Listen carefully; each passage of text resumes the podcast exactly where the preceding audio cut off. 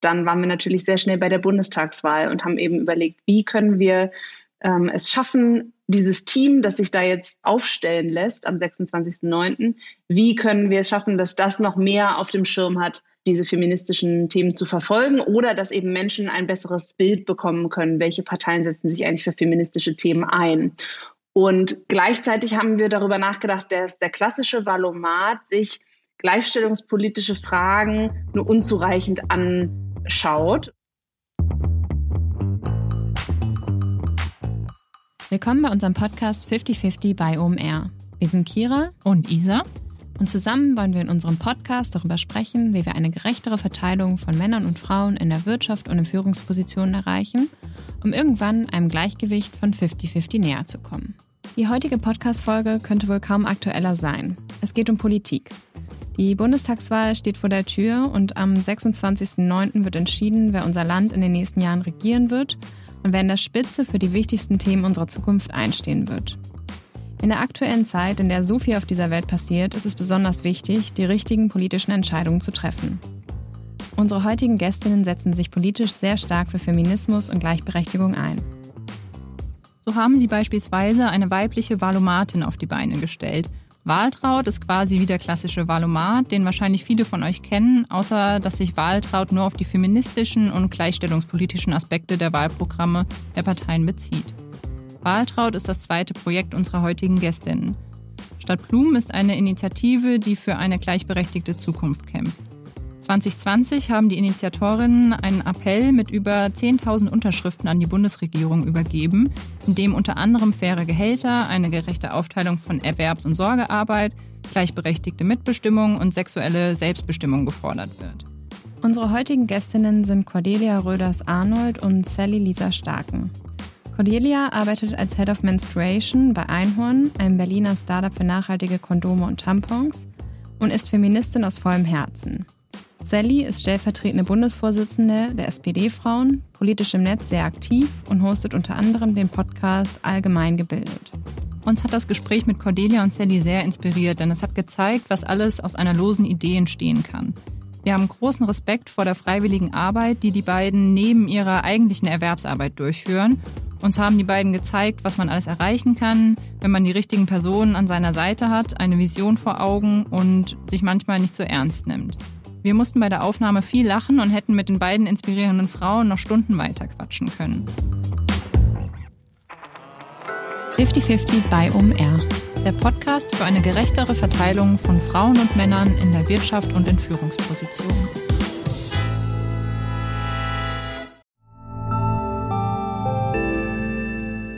Werbung.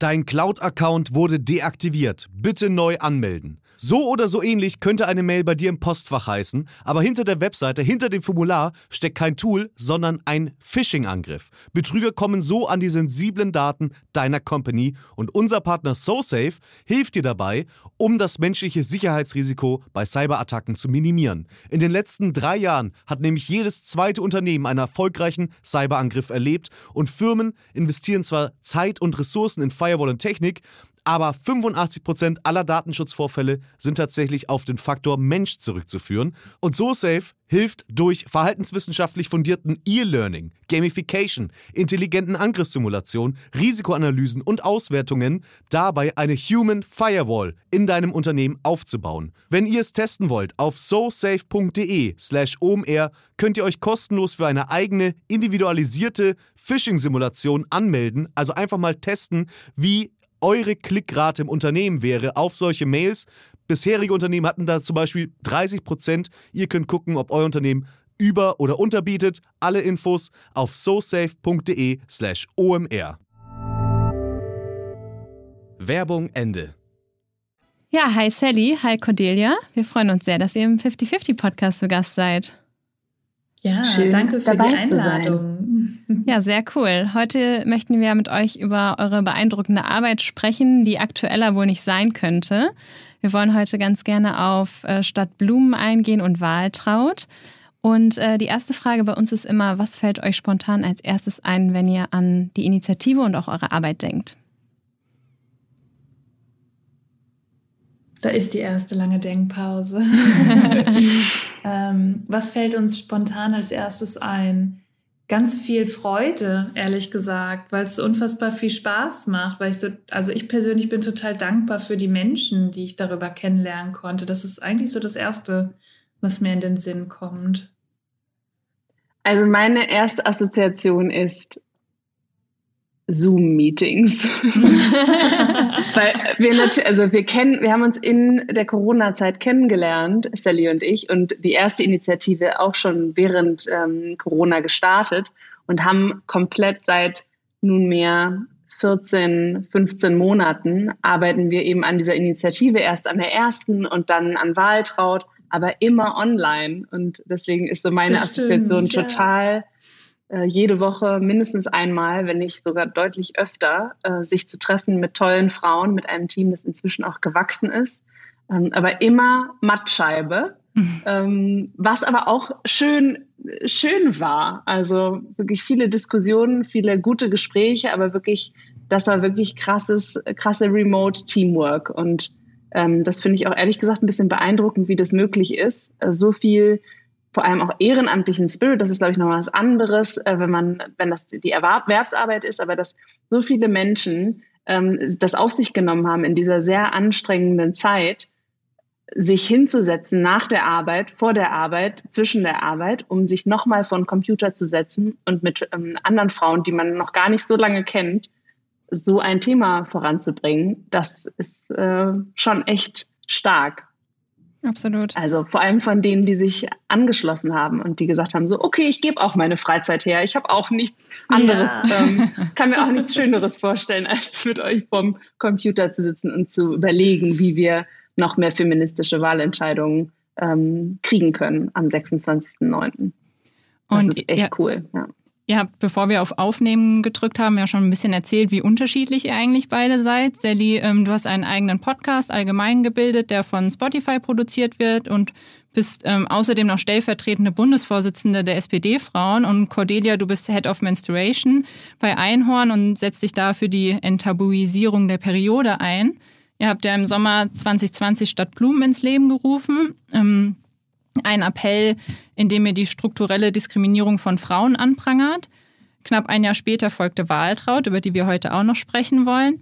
Vorher wird uns aber total interessieren, wie habt ihr beide zusammengefunden? Was war so der Moment, wo ihr gesagt habt, wir müssen zusammenarbeiten? Soll ich das erzählen, Kadir? Wir haben, ähm, eigentlich war es total lustig. Ähm, ich saß Samstagabends auf dem Sofa, ich glaube, so drei Wochen Corona-Lockdown war es da der erste. Und da gab es ja die ganzen Talkshows mit, was alles nicht funktioniert in der Krise, was man irgendwie gerade sieht, was schief läuft.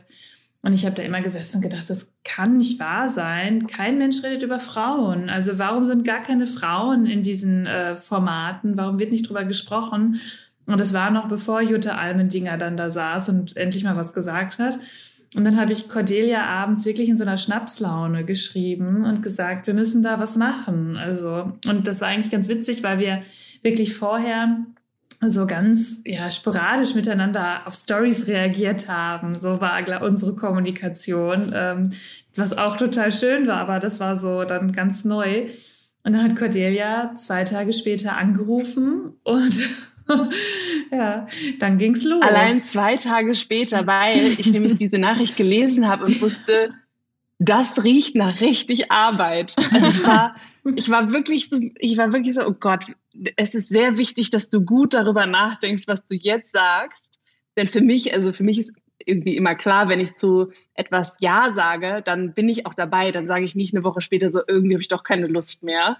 Ähm, deswegen war ich so ein bisschen so, oh Gott, das, äh, klingt nach ganz schön viel, ähm, viel vor. Und da ja, war ich, ein bisschen überwältigt erstmal. Ne? Ich habe ja, du hast mal Ja, weil ich dachte so, wenn ich nicht reagiere, dann äh, wird es sich schon von selbst erledigen.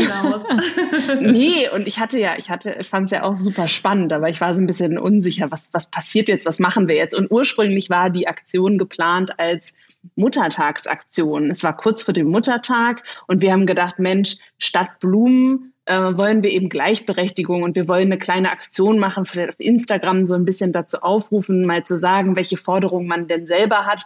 Und dann kam die Idee, sich mit anderen Frauen zusammenzutun und Forderungen für den Bundestag aufzustellen. Und ich habe da so eine sehr prägnante Erinnerung, wo wir so ein Doc aufgemacht haben, auf das alle zugreifen konnten. Und dann waren da auf einmal 14 Menschen in diesem Dokument. Und bei dem Anbieter, den ich nicht nenne, aber da sieht man immer unten oben diese Kreise und die kriegen dann so lustige Namen, anonymer Lurch und äh, lustiges Frettchen. Und da waren irgendwie so 14 lustige Tiere drin und schrieben sich einen Wolf. Und ich saß davor und dachte so, wow, was ist denn hier los? Und es waren einfach 14 Frauen, PolitikerInnen, ähm, Politikerinnen, Aktivistinnen, die da ihre Forderungen aufstellten. Und das war irgendwie total irre. Und da merkten wir, glaube ich, auch schon, das wird vermutlich doch kleine, keine kleine Muttertagsaktion, sondern das ist ein größeres Thema. Ähm, und das wollen wir auch entsprechend, ähm, ja, dementsprechend Raum einräumen. Auf eurer Landingpage äh, schreibt ihr auch ganz schön ähm, für alle HörerInnen, die jetzt noch nicht so viel Kontext haben. Wir haben Blumen verschenkt aus Dankbarkeit an die Frauen, die den Laden gerade am Laufen halten, aber von Blumen kann man nicht die Miete zahlen. Mit Blumen kann man keine Kinder betreuen und Blumen schützen nicht vor Gewalt. Wir wollen keine Blumen, wir wollen gleiche Rechte. Wir müssen jetzt die richtigen Entscheidungen für eine gleichberechtigte Zukunft treffen.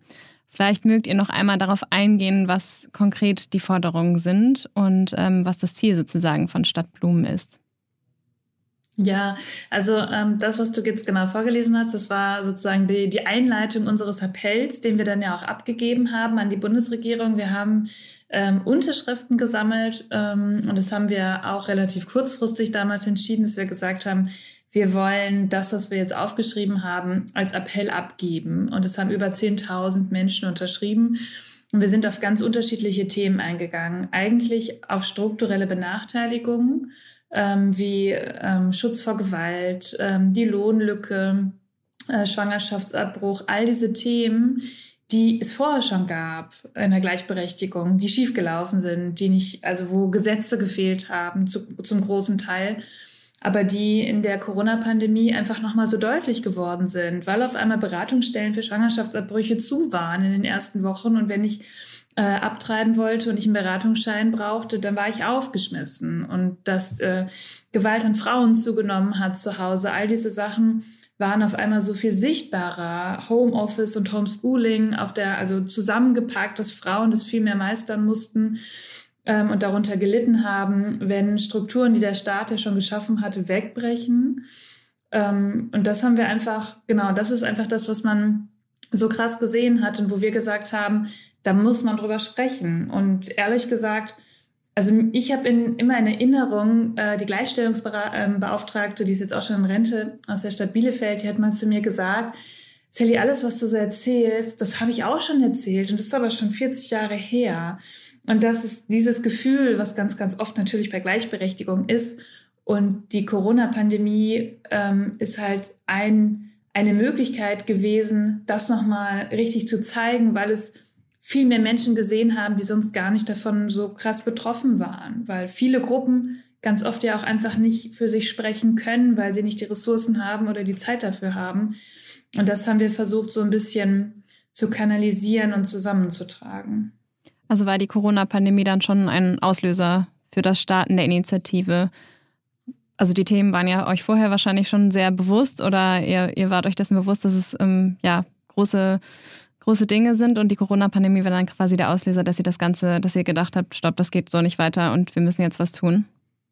Absolut, weil genau das, was Sally eben gesagt hat, so offensichtlich wurde, weil dann klar wurde in der Leopoldina, die über die eine Idee gibt oder irgendwie eine, eine Empfehlung gibt, wie man sich jetzt verhalten könnte in dieser Corona-Krise, ähm, nur wahnsinnig wenige Frauen saßen. Ich glaube, am Anfang sogar nur eine einzige Frau. Da wurde irgendwie klar, ach was, Paritäts, äh, Parität ist nicht nur sinnvoll im Bundestag äh, oder in Parlamenten, sondern irgendwie auch in solchen Institutionen, die darüber entscheiden oder ähm, ja doch darüber entscheiden am Ende des Tages, äh, wie das jetzt mit der Kinderbetreuung in der Corona-Krise weitergeht. Und dass das dann, dann kam auch die Studie zum Beispiel, die gesagt hat, dass ähm, in den meisten Familien tatsächlich der, die Mehrarbeit, die durch die schließenden Schulen und Kitas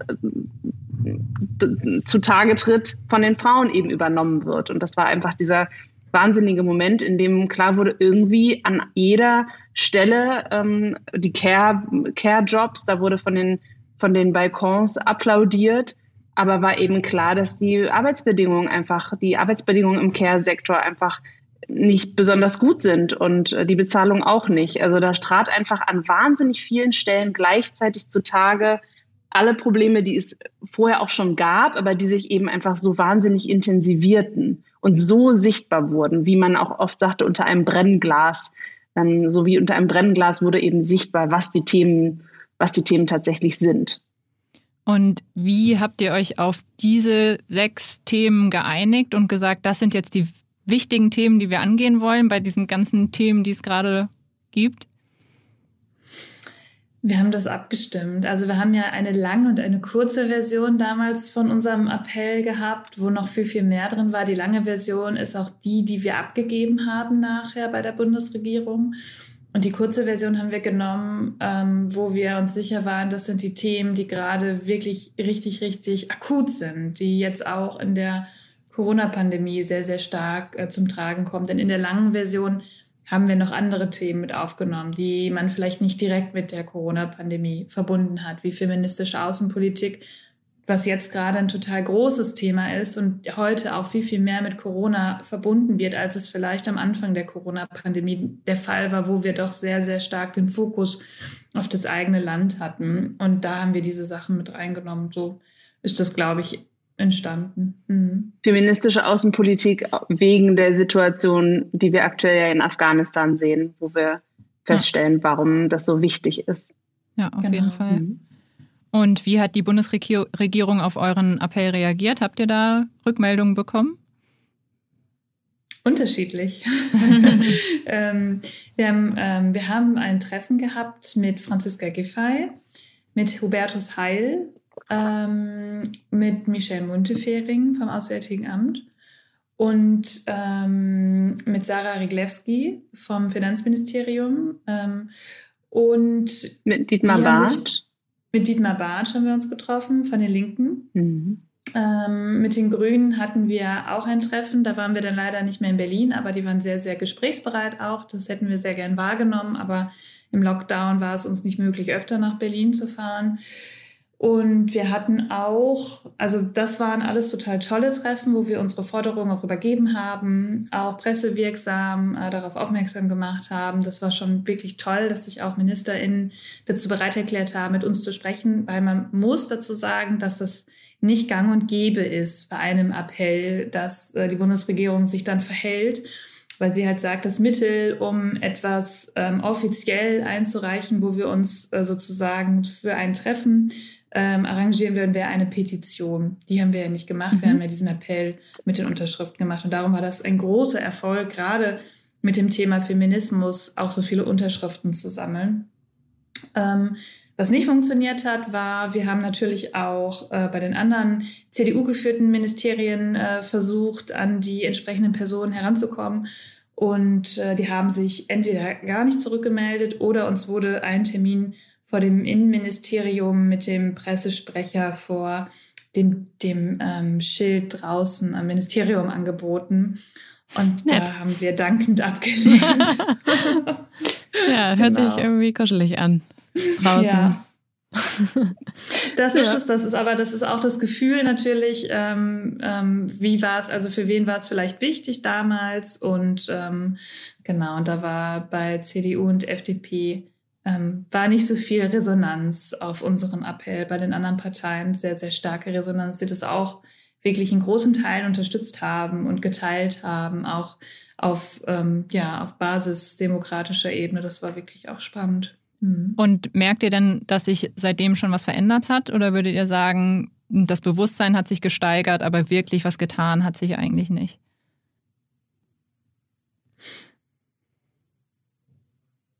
Soll ich? Ich also ähm, ja, ich denke. Mhm. Mhm. Ähm, das ist immer die große Frage. Ne? Gerade in so politischen Bereichen, wenn man sich die Frage stellt, wann bewegt man was, wann passiert was. Und es sind ja ein paar Sachen im letzten Jahr passiert im Bereich Gleichberechtigung. Aber es ist auch immer die Frage, wer sitzt gerade ähm, in der Bundesregierung, wer sitzt in der Opposition, wann werden Themen vorangebracht, was haben wir gerade für eine Zeit, ähm, was ist woanders auf dem Tableau. Das Führungspositionengesetz wurde ja zum Beispiel reformiert, ähm, was ein wirklich guter und wichtiger Schritt war. Ähm, aber für uns war das damals auch die Überlegung zu sagen, so realistisch sind wir zu wissen, dass dieser Appell die Welt nicht verändern wird oder die deutsche Politik nicht verändern wird, weil die Mehrheiten dafür in der Gesellschaft nicht gegeben sind, einfach. Auf jeden Fall so, wie sie vor vier Jahren zur Bundestagswahl gewählt worden sind. Und das spiegelt sich ja auch heute in Waltraud wieder. Wenn wir uns die Ergebnisse anschauen, sehen wir ja, ähm, welche Parteien für etwas sind und für was sie dann nicht sind. Und das war dann der Schritt, wo wir gesagt haben, das kann nicht das Ende der Fahnenstange hier für uns gewesen sein, sondern wir wollen ähm, einen feministischeren Bundestag. Wir wollen, dass die Menschen bei ihrer nächsten Wahlentscheidung darüber nachdenken, wenn ihnen das hier gerade wichtig war, dass sie auch an der Wahlurne sich das nochmal in Erinnerung rufen, ähm, was sie in der Corona-Krise erlebt haben und was das eigentlich mit Gleichberechtigung zu tun hat. Und so ist einfach auch die Weiterentwicklung unserer Ideen entstanden. Ich finde es immer ähm, total, also es ist, glaube ich, und da mit Cordelia rede ich da total viel, also wir reden da viel drüber, weil das so frustrierend sein kann, dass Politik sich nicht schnell bewegt. Das gehört aber dazu in großen Teilen, dass es viel, viel Atem und viel, viel Puste braucht bei Themen.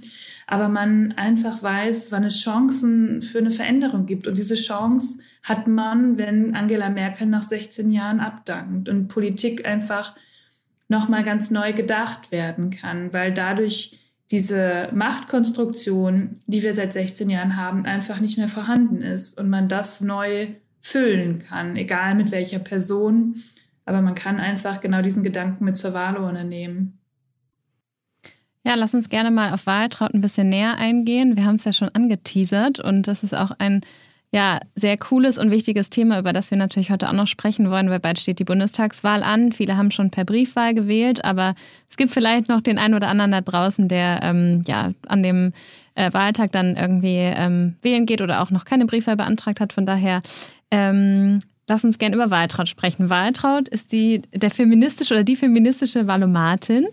Ähm, mögt ihr einmal ein bisschen erzählen, was genau sich hinter Waltraud versteckt? Genau, also Wahltraut, die Idee zu Wahltraut kam eben aus dem letzten Jahr, dass wir gesagt haben, das war so ein bisschen unsere Research-Phase. Also wir haben festgestellt, welche Forderungen sind denn eigentlich äh, die wichtigsten feministischen Forderungen und haben dann überlegt, okay, ähm, der Appell selber hat jetzt keinen riesengroßen Impact hinterlassen, aber wann ist denn der, der nächste beste Moment, um zu schauen, welche Parteien sich für diese Forderungen einsetzen. Und dann waren wir natürlich sehr schnell bei der Bundestagswahl und haben eben überlegt, wie können wir ähm, es schaffen, die, dieses Team, das sich da jetzt zurecht wählen lässt oder aufstellen lässt am 26.09., wie können wir es schaffen, dass das noch mehr auf dem Schirm hat, ähm, diese feministischen Themen zu verfolgen oder dass eben Menschen ein besseres, ein besseres Bild bekommen können, welche Parteien setzen sich eigentlich für feministische Themen ein. Und gleichzeitig haben wir darüber nachgedacht, dass der klassische Valomat sich gleichstellungspolitische Fragen nur unzureichend anschaut und sich selber durch eben feministische Wahlentsch oder zu einer feministischen Wahlentscheidung schlau zu machen und sich durch Wahlprogramme zu wühlen, ist einfach ein ziemlich großer Aufwand. Und dann haben wir gesagt, okay, dann lass uns diese Forderungen, die wir im letzten Jahr aufgestellt haben, nochmal nehmen, lass uns auch nochmal mit ähm, anderen NGOs und Aktivistinnen draufschauen und gucken, ist das komplett oder gibt es da noch mehr, was wir letztes Jahr, wo alles recht schnell ging und wo wir das wirklich innerhalb von ganz kurzer Zeit auf die Beine gestellt haben, vielleicht nicht auf dem Schirm hatten, lass uns nochmal schauen, was ist eigentlich wirklich wichtig. Und lass uns den Menschen ein Tool geben, das ihnen hilft, wirklich auf Basis dieser Fragen, dieser 32 Fragen aus zwölf Themenbereichen, die es am Ende wurden, ähm, zu schauen, welche Positionen stimmen denn mit meinen Positionen überein und am Ende eben dann zu schauen, welche Parteien stimmen denn dann mit dem überein, was ich mir wünsche zum Thema ähm, Lohnlücke schließen, die Lohnlücke zwischen Männern und Frauen, zum Thema Abtreibungsparagraph äh, raus aus dem Strafgesetzbuch, zum Thema feministische Außenpolitik, aber auch zu Themen ähm, die genauso wichtig sind wie zum Beispiel barrierefreie Frauenhäuser oder andere Inklusionsthemen oder ähm, eben auch queere Themen, also LGBTQIA ähm, Rechte und Inklusionsthemen ähm, und haben uns versucht, darüber einen großen Überblick zu verschaffen und dann mithilfe unseres Gremiums ähm, die Fragen an die Parteien zu stellen. Also Waltraud, äh, um es nochmal zusammenzufassen, ist äh, der Ort, an dem man herausfinden kann, wie man selber zu gewissen feministischen Themen steht und welche Parteien damit am ehesten übereinstimmen. Und könnt ihr uns so ein bisschen in den Prozess mitnehmen, wie ihr diese Themen ausgewählt habt? Du hast schon gesagt, ihr habt geguckt, welche wichtig sind, aber wie habt ihr jetzt gesagt, das sind wirklich die wichtigsten Themen, über die dann die Leute, die Wahltraut benutzen, informiert werden sollten und die auch wahlentscheidend sind? Ja, wir haben insgesamt 57 Wahlprüfsteine erarbeitet mit dem Gremium, das Cordelia gerade äh, schon erwähnt hat. Und das war. Dieses Wort alleine, sorry, aber Wahlprüfstein. ich habe mich inzwischen schon so daran gewöhnt, aber ich weiß noch, als du zum ersten Mal gesagt hast, wir müssen Wahlprüfsteine schreiben, dann dachte ich so, was? In welchem welchem Jahrhundert sind wir denn jetzt gelandet? Was tatsächlich auch drüber gestolpert. Prüfstein. So, das erste ja, Mal so gehört. ganz lange so eine ganz jetzt, komische jetzt Assoziation von so einem live. Stein. Oh Gott. Furchtbar. Ich so, wie soll man denn da Leute für Politik begeistern, wenn das Wahlprüfstein heißt? WPS haben wir es irgendwann nur noch genannt, aber gut. Genau. Also ein Wahlprüfstein ist sozusagen eine These, ähm, ähm, oder ein Satz, dem man zustimmen kann oder den man ablehnen kann oder nicht weiß, was man damit anfangen soll, so ungefähr. Also ähm, so, also das ist dann, ne, das ist eigentlich sind diese, ist jede These, die man in Wahltraut findet, einer ein Wahlprüfstein. Und so nennt man das im politischen Bereich, äh, denn man hat zu jeder Wahl die Möglichkeit, diese Wahlprüfsteine an Parteien oder auch einzelne Kandidatinnen zu verschicken und dann bekommt man Antworten darauf, wenn es gut läuft. Ähm, und das passiert eigentlich immer. Und zu dieser Wahl ist es aber so, dass sich die großen Parteien darauf verständigt haben, ähm, dass man pro Organisation nur acht Wahlprüfsteine einreichen darf, ähm, was auf der einen Seite natürlich nachvollziehbar ist, wenn man sich vorstellt, dass alle Organisationen und Vereine irgendwie ihre Wahlprüfsteine rüberschicken und man überhaupt nicht mehr weiß als Partei, wie, wie schaffe ich das denn eigentlich, das alles zu beantworten. Hm, stellt es einen natürlich auch vor Herausforderungen, äh, so wie uns, weil wir dann natürlich auch gemerkt haben, verdammt, was machen wir bloß äh, mit unseren 57 Wahlprüfsteinen, die wir hier erarbeitet haben, zusammen im Gremium. Ähm, aber es hat gut funktioniert mit sehr viel Nachdruck und sobald eine Partei zugesagt hat, haben wir den anderen geschrieben, ja, die und die ist jetzt auch dabei, wie sieht's denn bei euch aus? Äh, äh, wir können das auch alles einzeln schicken, weil wir haben 18 Organisationen im Gremium, aber die Arbeit ist doch die gleiche und für euch ist es doch so einfach einfacher. Und das hat eigentlich ganz gut funktioniert. Und wir sind auf diese 57 äh, Wahlprüfsteine gekommen, indem wir das zusammengetragen haben, was die Organisationen als wichtig empfunden haben, die dabei waren. Und dann haben wir ganz am Ende 32 davon ja ausgewählt, weil wir immer gesagt haben, wenn ich jetzt irgendwie wenn ich Oma Hedwig vor den PC setze und die soll jetzt 57 dieser Thesen durchklicken, dann ist der halbe Nachmittag vorbei und das schafft man nicht. Das schaffe ich auch nicht. Das dauert alles viel zu lange. Darum haben wir gesagt, wir müssen sie auf jeden Fall fast um die Hälfte kürzen und haben ähm, das auch mit den Organisationen zusammen gemacht. Also wir haben nie eine Entscheidung alleine getroffen. Eigentlich waren wir sozusagen die Person, die die Organisation durch diesen Prozess geleitet haben und haben einfach geschaut, dass jedes Themengebiet, das wir haben, gleichermaßen abgedeckt ist und die für die Organisation äh, und für uns wichtigsten Thesen mit in Wahltraut vertreten sind. Man kann sich aber natürlich alle ganz transparent auch auf unserer Webseite anschauen. Ich bin dir so dankbar dafür, dass du das gemacht hast, Sally. Das habe ich, glaube ich, noch gar nicht so gesagt. Endlich sagst du Das war eine Mordsarbeit mit so vielen Partnerinnen und NGOs und Aktivistinnen zu kommunizieren und hin und her und zu diskutieren, muss dieser Wahlprüfstein jetzt so aussehen oder anders und muss der da wirklich rein? Ist der wirklich der allerwichtigste der Welt? Ähm, ja, genau. Wahltraut ja. kommt ja jetzt auch in leichter Sprache und das war für uns ein riesengroßes Thema auch während der ganzen Zeit weil diese Mischung aus, die Forderung muss unfassbar konkret sein, dass wir hm. die Parteien darauf festnageln können, aber man muss trotzdem verstehen, was es bedeutet, wenn ich nicht äh, jedes, jeden Tag das Wort äh, Parität vielleicht benutze. Mhm. Und diese, diese Gratwanderung war äh, wirklich gar nicht so einfach und vor allem auch ähm, natürlich noch mehr mit Organisationen, die ja auch den ganzen Tag so reden. Also mir geht das ja so, wie ihr das ja gerade gemerkt habt, auch, dass ich diese Sachen ganz oft sage, obwohl ich ja total viel mit politischer Bildung am Hut habe, aber trotzdem immer wieder merke, so Fachbegriffe, die setzen sich einfach irgendwann. Und das war eigentlich so auch die größte Gratwanderung. Darum sind wir auch so froh und so stolz, dass es jetzt auch soweit ist, dass wir Waltraud oder Waltrauds Thesen in äh, leichter Sprache noch veröffentlichen werden. Finde ich sehr cool. Also ich ähm, konnte mit den Themen von Waltraud natürlich recht viel anfangen, weil ich mich auch gerne und viel mit den Themen beschäftige. Aber mir geht es manchmal mit dem Valomaten so, dass ich auch nicht zu jedem Thema irgendwie direkt äh, Bescheid weiß, worum es da jetzt geht oder dass ich einfach nicht so tief drin bin. Von daher ist es, glaube ich, total wichtig, da auch einfach Zugang zu verschaffen, damit die Leute auch daran teilnehmen und Lust darauf haben und nicht total abgeschreckt sind, wenn sie irgendwie bei der dritten Frage schon aussteigen. Ne? Ja, und, und, und trotzdem hat es ja, trotzdem gibt, hat es einen recht hohen Anspruch auf jeden Fall. Ne? Und aber darüber haben wir wirklich viel diskutiert und überlegt und uns auch sehr, sehr bewusst dafür entschieden, Maßnahmen abzufragen, ganz konkrete Maßnahmen. Wir fragen eben nicht die Partei, ähm, sollen ähm, Männer und Frauen das Gleiche verdienen. Denn dann bekommt man eine sehr schwammige Antwort zurück. Wir haben uns ganz aktiv dafür entschieden, wirklich ganz, ganz konkrete Maßnahmen abzufragen, wie es soll ein Verbandsklagerecht eingeführt werden, damit eben Beschäftigte nicht mehr alleine für den gerechten Lohn kämpfen müssen, sondern eben Unterstützung von organisierten Verbänden erhalten. Und das ist eine ganz konkrete Maßnahme, zu der kann man entweder Ja sagen oder Nein. Wir haben festgestellt, man kann offensichtlich zu manchen Sachen auch neutral sagen.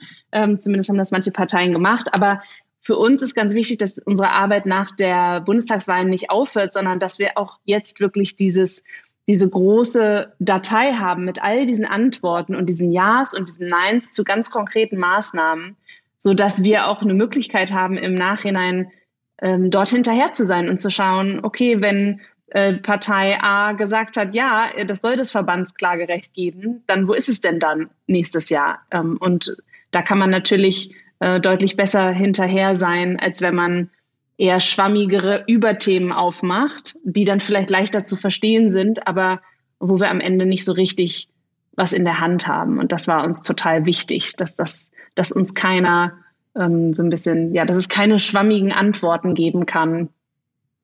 Haben sich denn nun Ließ alle... sich trotzdem nicht ganz vermeiden. Ja, das glaube ich. Jetzt natürlich die spannende Frage, haben sich alle Parteien auf eure Wahlprüfsteine zurückgemeldet? Die AfD hat sich nicht zurückgemeldet. Ähm, das war für uns auch ein, ähm, also ein, Diskussionspunkt. Ähm, wir haben lange darüber diskutiert, ob wir die AfD beteiligen oder nicht. und für mich war das immer so, ja, es ist natürlich, sie sitzt im Bundestag, wir wissen aber, wenn wir, wenn ich jetzt mal, also meine persönliche Meinung dazu ist natürlich, dass sie nicht viel mit Gleichberechtigung, Gleichstellung am Hut hat. Ähm, aber es natürlich, weil Wahltraut ja sehr transparent ist, ein wichtiger Fakt wäre, ähm, die AfD zu fragen. Und wir haben wirklich ganz, ganz lange darauf rumgedacht und haben es dann äh, schlussendlich auch gemacht. Und sie haben uns nicht geantwortet. Und so ist es halt auch bei uns abgebildet. Also wir haben gesagt, die Parteien hatten die Chance zu antworten und wenn sie es nicht getan haben, dann werden sie in Wahltraut auch nicht abgebildet. Ähm, die anderen fünf großen Parteien haben geantwortet und deshalb sind sie auch mit drin. Genau. Okay, das und ist das ja ist die Antwort, die äh, gerade ganz viel per E-Mail rausgeht an ganz schön viele Leute, die sich fragen, warum denn die AfD nicht dabei ist. Ja. Ja, kann man sich vorstellen, aber keine Antwort ist auch eine Antwort, ne? So Absolut. Und ihr habt ja auch eine sehr provokante Plakatkampagne auf die Beine gestellt. Äh, wir sehen, Cordelia hat ähm, sie im Rücken in unserem Google Hangout. Ähm, auf den Plakaten sind Sprüche wie, wie schwul ist die CDU und wie viel Eier braucht die FDP im Vorstand. Haben die Parteien darauf reagiert? Darf ich eine witzige Geschichte dazu erzählen? Klar, sehr gern. Ich bin gespannt, welche witzige Wir haben ja, wir haben ja, als wir, also das, was ihr jetzt bei Cordelia seht, das können alle anderen auf äh, unserem Instagram-Kanal sehen. Äh, wir haben Hüte gebastelt und sind mit den Plakaten durch Berlin gegangen. Und ähm, wir haben angefangen in Berlin-Kreuzberg, weil wir uns da relativ sicher gefühlt haben mit den Sprüchen und den Hüten, weil wir dachten, ja, da wird uns keiner irgendwie, da wird uns nichts passieren, weil es ist ja schon sehr, es ist sehr aufmerksamkeitsstark. Und dann haben wir uns auch vor den Bundestag gestellt. Ich glaube, da war ich wir waren beide unfassbar aufgeregt. Wir hatten eine ganz tolle Fotografin dabei, Hella Wittenberg. Die war auch aber unfassbar aufgeregt. Ja, sie hat so professionell mit uns gemacht, weil wir natürlich von ja. ganz vielen Menschen auch fotografiert worden sind, als wir das gemacht haben. Und dann sind wir auf dem Rückweg, als der erste Hut schon halb kaputt war, ähm, wollten wir zurückfahren ähm, und sind per Zufall habe ich, ich habe so Cordelia nur gesagt, ich guck mal, hier ist so eine ganze Reihe von CDU-Plakaten. Eigentlich müssen wir vor so einem Plakat äh, mit dem Wie schwul ist die oh CDU-Plakat noch ein Bild machen. Und dann haben wir angehalten und dann gucken wir nach vorne und merken, dass wir vor der CDU-Parteizentrale stehen. Es war nicht geplant. Und auf einmal stand da Armin Laschets Bus. und dann habe ich auch zu Cordelia gesagt, es wird jetzt, also Cordelia ist auf all diesen Videos die Dame mit dem Hut, das hat sie alles so schön gemacht. Ich sage, Cordelia, es führt jetzt kein Weg daran vorbei. Du musst den Hut wieder aufsetzen und wir müssen äh, jetzt noch ein bisschen Real-Content hier vor der CDU-Parteizentrale machen und vor dem Bus. Und wir haben, also ich habe darauf gewartet, dass Armin Laschet aus dem Bus steigt und uns darauf anspricht, aber es ist leider nicht passiert. Ich wusste es, du wolltest, du wolltest es provozieren. Das war so eine richtig gemeine Situation. Ich hatte diesen Hut auf, ich hatte dieses Plakat an ich war nicht so richtig mobil und Sally war, war die ganze Zeit so, so, jetzt lauf noch mal an dem Bus vorbei. Und ich dachte wirklich, ich sterbe, weil, also ich meine, äh, es hätte mir auch ein bisschen egal sein können, aber es war mir schon auch ein bisschen unangenehm. Da waren natürlich auch überall Kameras.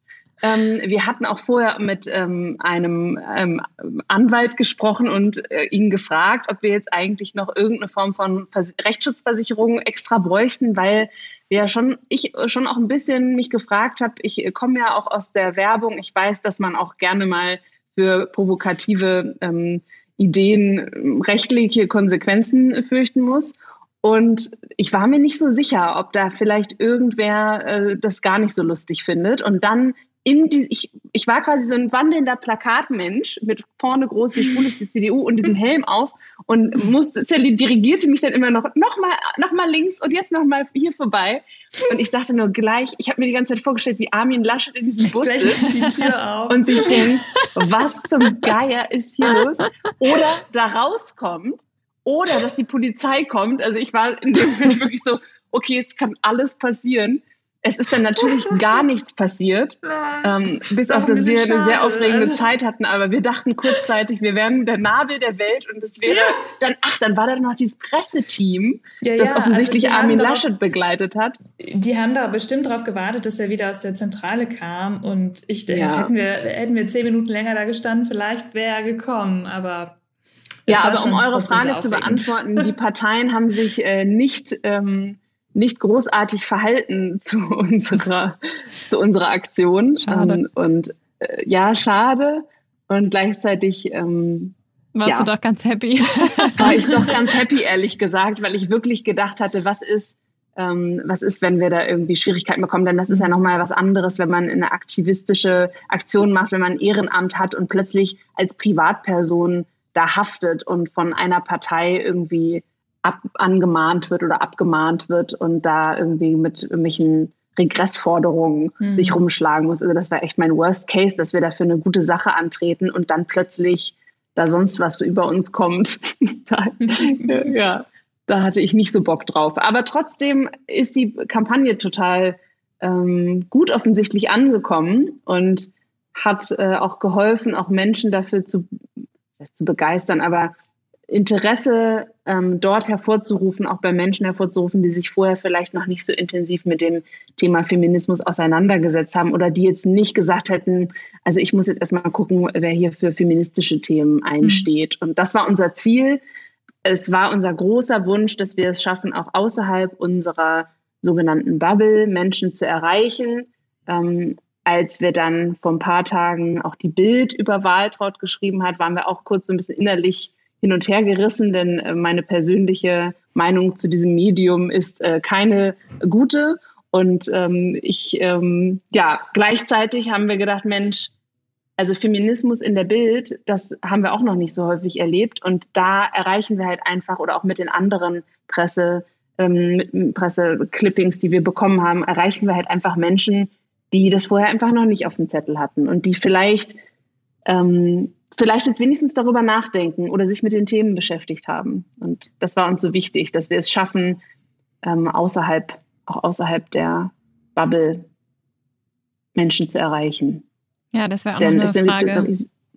Ja, 60,4 Millionen oder 60,8 Millionen Wahlberechtigte, das sind halt dann doch ein paar mehr. Ja, absolut. Mhm. Genau, das wäre auch noch eine Frage von uns gewesen, ähm, weil ihr seid ja auch sehr aktiv auf Social Media. Unter anderem ähm, sieht man da, also für alle, die sich jetzt wundern, über was wir die letzten fünf Minuten gesprochen haben, schaut mal auf dem Instagram-Kanal von Cordelia und Sally vorbei, statt Blumen. Äh, da seht ihr das Ganze nochmal.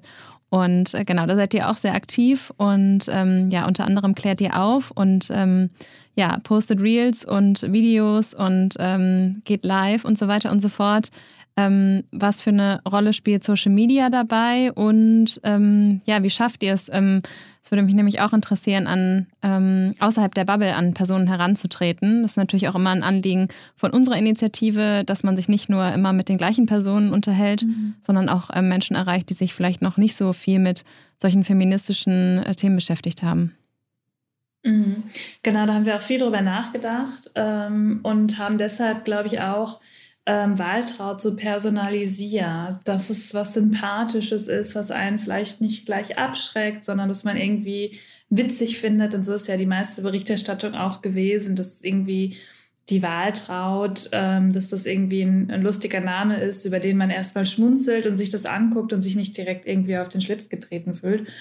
Und wir haben, äh, wir kriegen ja relativ viel Post oder Mails ähm, wo man so ein bisschen darauf ähm, ja, schätzen kann, welche Personen das machen und wie die Rückmeldungen so sind. Und es ist wirklich sehr, sehr gemischt, muss ich sagen. Also mm, es sind äh, Frauen, also größtenteils natürlich Frauen jeden Alters, aber auch viele ähm, ja, Männer, die uns zurückgeschrieben haben und ähm, Geschichten werden, also es werden uns auch immer wieder Geschichten erzählt, dass es in der Schule gezeigt wird als Wahltool. Da haben wir auch schon Fotos von zugeschickt bekommen. Cool. Ähm, oder auch, dass das in WhatsApp-Gruppen geteilt wird und vor allem dadurch, dass wir in so viel regionaler Presse standen, also in kleinen Zeitungen, die man halt so am Ort kauft, wie die Schweriner Zeitung, also so ganz typische regionale Blätter, an denen standen wir ganz, ganz viel. Ähm, das ist natürlich für uns nochmal so diese äh, Chance oder auch Hoffnung gewesen, dass das dann auch wirklich bei vielen äh, morgens auf dem Frühstückstisch gelandet ist und nicht nur in der Instagram-Welt äh, verortet war. Und ähm, ja, wir waren ja auch in anderen großen Medien äh, immer, also am letzten Donnerstag im Satz zusammen mit dem Valomaten, wo wir auch einfach dann auch die Hoffnung hatten, dass es dann auch weiter, weiter gestreut hat. Mhm.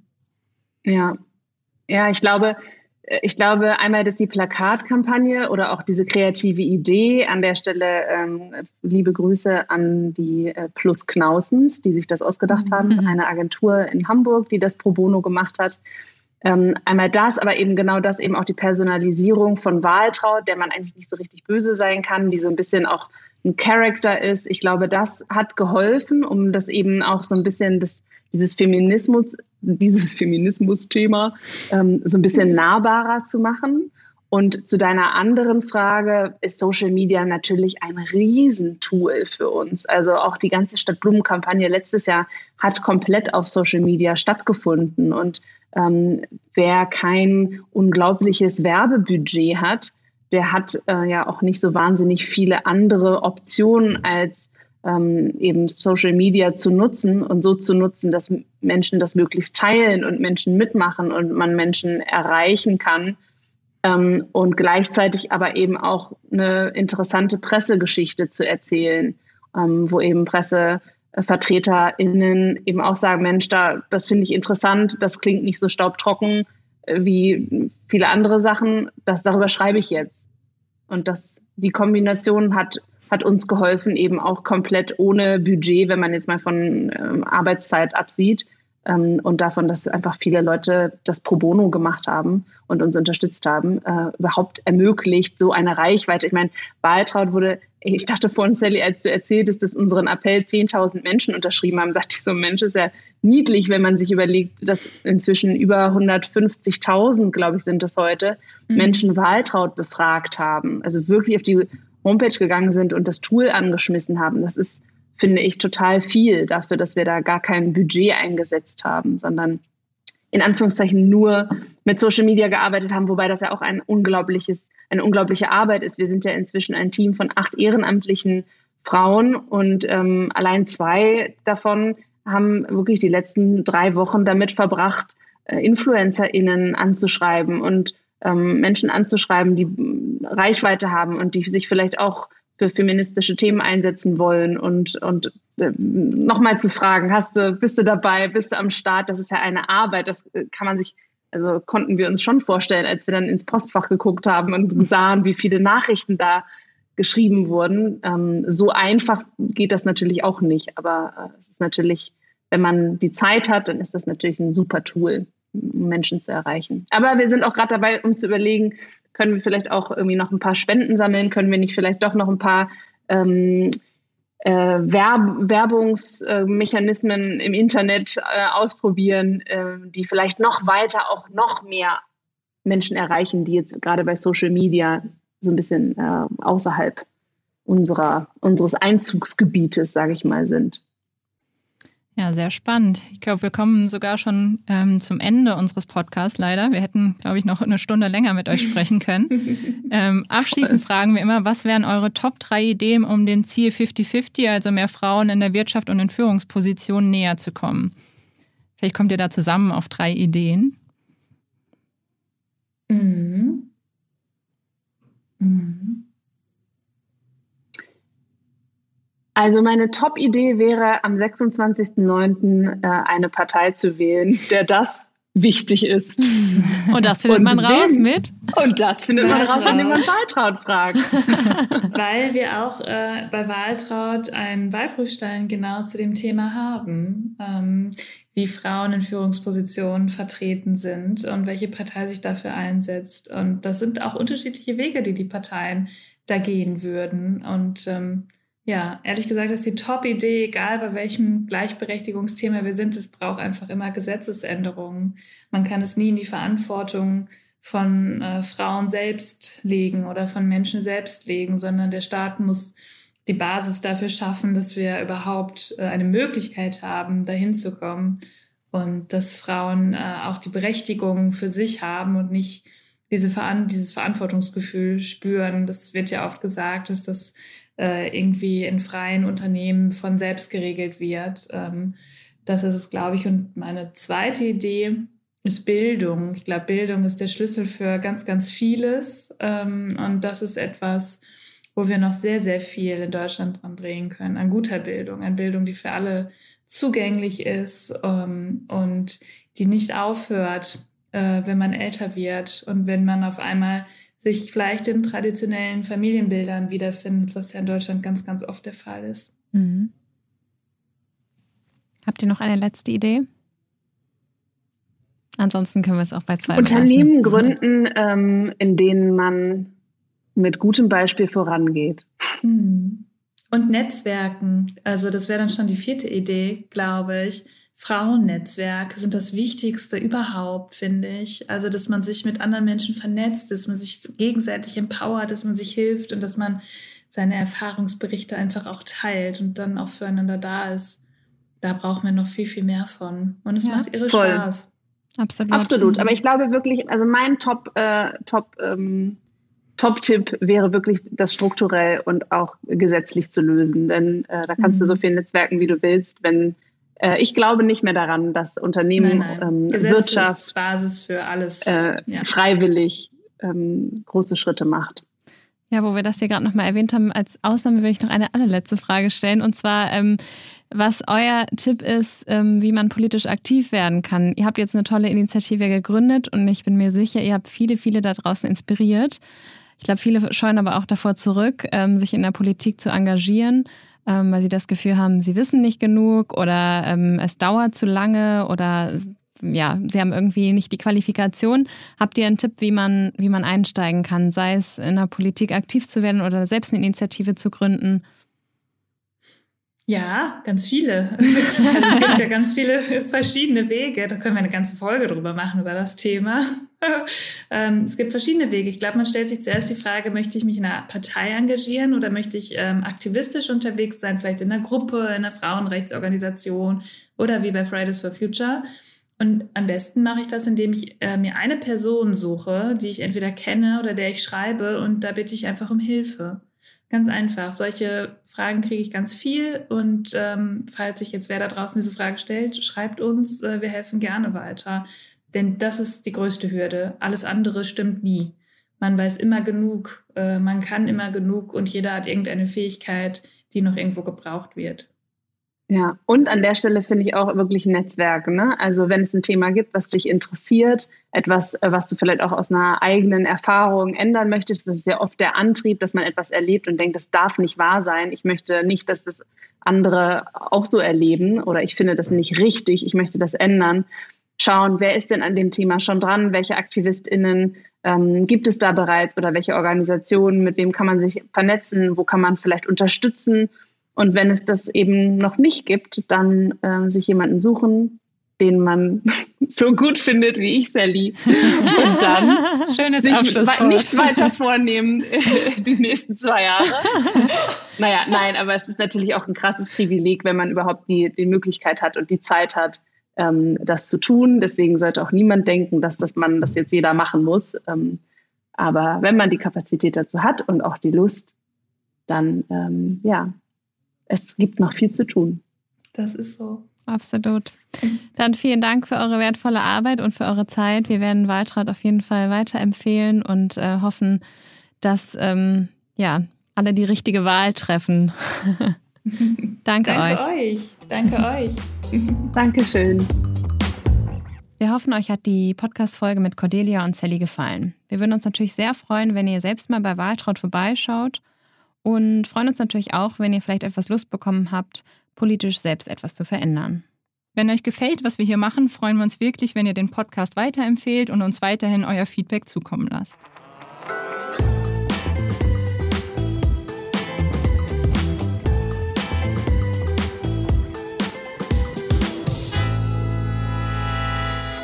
Dieser Podcast wird produziert von Podstars